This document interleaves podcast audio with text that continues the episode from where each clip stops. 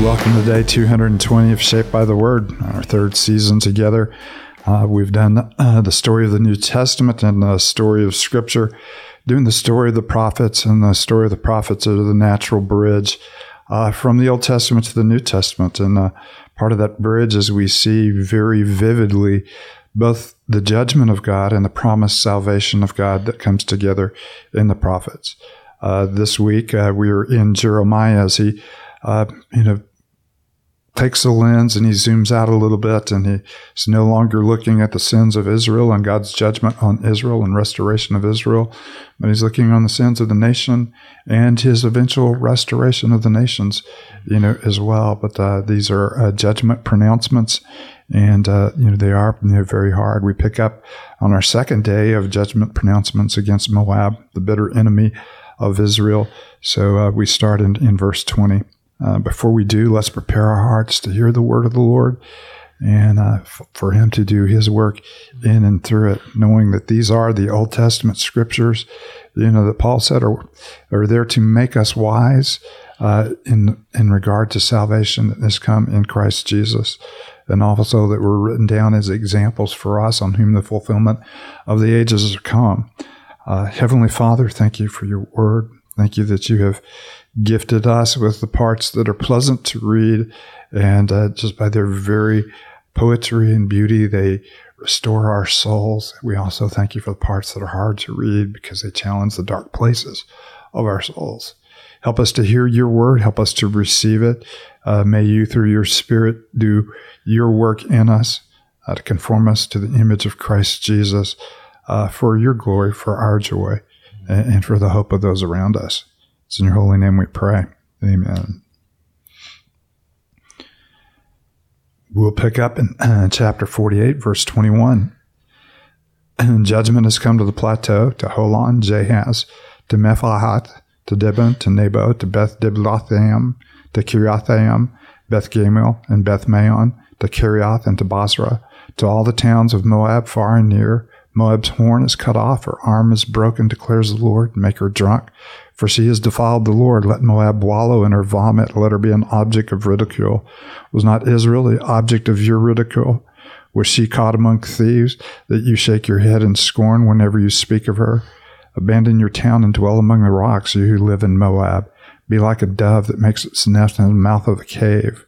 We have heard of Moab's pride, how great is her arrogance, her insolence, her pride, her conceit, and the haughtiness of her heart. I know her insolence, but it is futile, declares the Lord, and her boast accomplished nothing. Therefore, wail over Moab, for all Moab I cry out.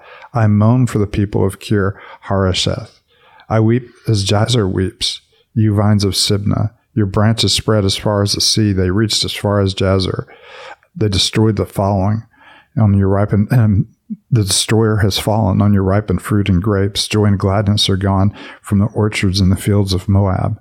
I've stopped the flow of wine from the presses. No one treads them with shouts of joy. Although there were shouts, they are not shouts of joy. The sound of their cries from Heshbon to Elihah to Jahaz to Zorah to Horonaim to Eglath Shelishahiyah, Shelish Ihah. You can say it many times and turn out the same different every time. For even the waters of Nimrim are dried up in Moab, I'll put an end to those who make offerings in the high places and burn incense to their gods, declares the Lord. So my heart laments for Moab like the music of a pipe. It laments like a pipe for the people of Kir Hareseth. The wealth they acquired is gone. Every head is shaved and every beard cut off. Every hand is slashed and every waist is covered with sackcloth. All in the roofs of Moab and all in the public squares. There is nothing but mourning, for I've broken Moab like a jar that no one wants, declares the Lord how shattered she is, how they wail, how Moab turns her back in shame. Moab has become an object of ridicule, an object of horror to all those around her. This is what the Lord says. Look, an eagle is swooping down, spreading its wings over Moab. Kiriath will be captured and the strongholds taken, and that day the hearts of Moab's warriors will be like the heart of a woman in labor. Moab will be destroyed as a nation because she defiled the Lord. Terror and pit and snare awaits you, people of Moab, declares the Lord. Whoever flees from the terror will fall into the pit. Whoever climbs out of the pit will be caught in a snare. For I'll bring on Moab the year of her punishment, declares the Lord. The shadow of Heshbon, the fugitives stand helpless, for a fire has gone out from Heshbon, ablaze from the midst of Sihon. It burns the foreheads of Moab and the skulls of the noisy boasters. Woe to you, Moab! The people of Chemosh are destroyed, your sons are taken into exile, and your daughters into captivity. Yet I will restore the fortunes of Moab in the days to come, declares the Lord. Here ends the judgment on Moab. And it'd be harder to uh, get uh, more you know, violent uh, images of judgment uh, than the images that you've had here. A fire coming out from Heshbon that'll burn the foreheads of everyone who has boasted, and of course all the other language that you have here. But just in one brief sentence, you see the grace you know, of the Lord. Yet I will restore her fortunes. Not her sto- you know, fortunes will be restored. Mm-hmm. And then there's just you know that nice little line, and and of course it's a prophetic line, so it, it doesn't really mean everything I'm bringing to it. You know, here ends the judgment. Mm-hmm. You know of Moab. Uh, here ends the oracle of judgment for Moab, but also with God restoring her for- fortunes. Here ends judgment uh, with Moab. You know, again, we're continuing that you know, note of judgment on Moab. We've seen Moab trust in its riches, its wealth. It's trusted in its own its own God, and, and yet you see, continue to see it trust in its own strength and its own pride. And the Lord says, "I'm going to cut down all of those things. Where is your wealth? You know, where is your power? The horn's been cut off." And you know, throughout the Old Testament, you see that image of a horn being, you know, the Lord is the one who raises the horn of David. The, you know, it's that strength and the, the power. And he says, even the very things you trust in, I will, I will cut down. And, and we, we see that a lot of times when it comes to judgment is it's this great reversal with the things that we really do boast in are the very things that we get judged for and get cut down. And, and, again, uh, you know, when our hearts are set on idolatry, the idolatry, you know, the God we worship uh, does, you know, produce in us a character and, and, the character, you know, is described as insolence and arrogance and, and boasting mm. and, and self confidence. Uh, you know, we, we smugly look at everything around us and think that somehow we're responsible for the good things in our life and the great things that we have, that we've acquired them for ourselves. And uh, we're reminded of, you know, what, uh, you know, God said to, uh, you know, the people of Israel before they went in and, and, took the land. He said, The day will come when you live in towns that you did not build, and you reap from vineyards that you did not plant. And uh, when you are, you know, when you sit down and are fat and happy, don't forget the Lord your God, because He is the one who has given you the power even to do all of these things. And, and Paul would later say, you know, to the Corinthians, you know, what do you have that you've not been given? And if you have been given it, why do you boast and brag as though you had not? And it's just a sense of arrogance that puts us at the center rather than God at the center. And that, that's the heart of idolatry. But it does produce in us a, a, a bitter character mm. as well, a sense of judgmentalism, a sense of uh, accomplishment on our own, arrogance, pride.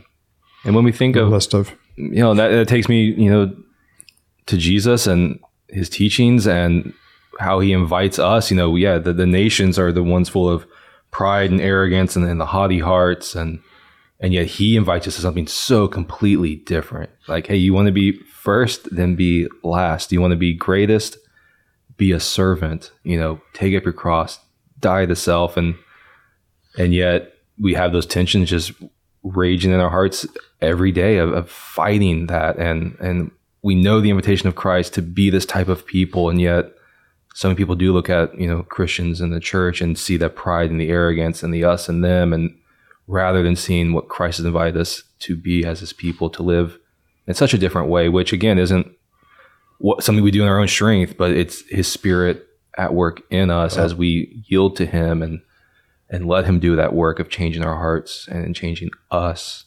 And and I want more of that in my life and in the church and and yeah. for what we're known for in our city. Well, when you know Jesus, you know, sat down to teach, you know, the first words out of his mouth are "Blessed are you who are poor in spirit," and, and of course, that is the opposite of what you you see here.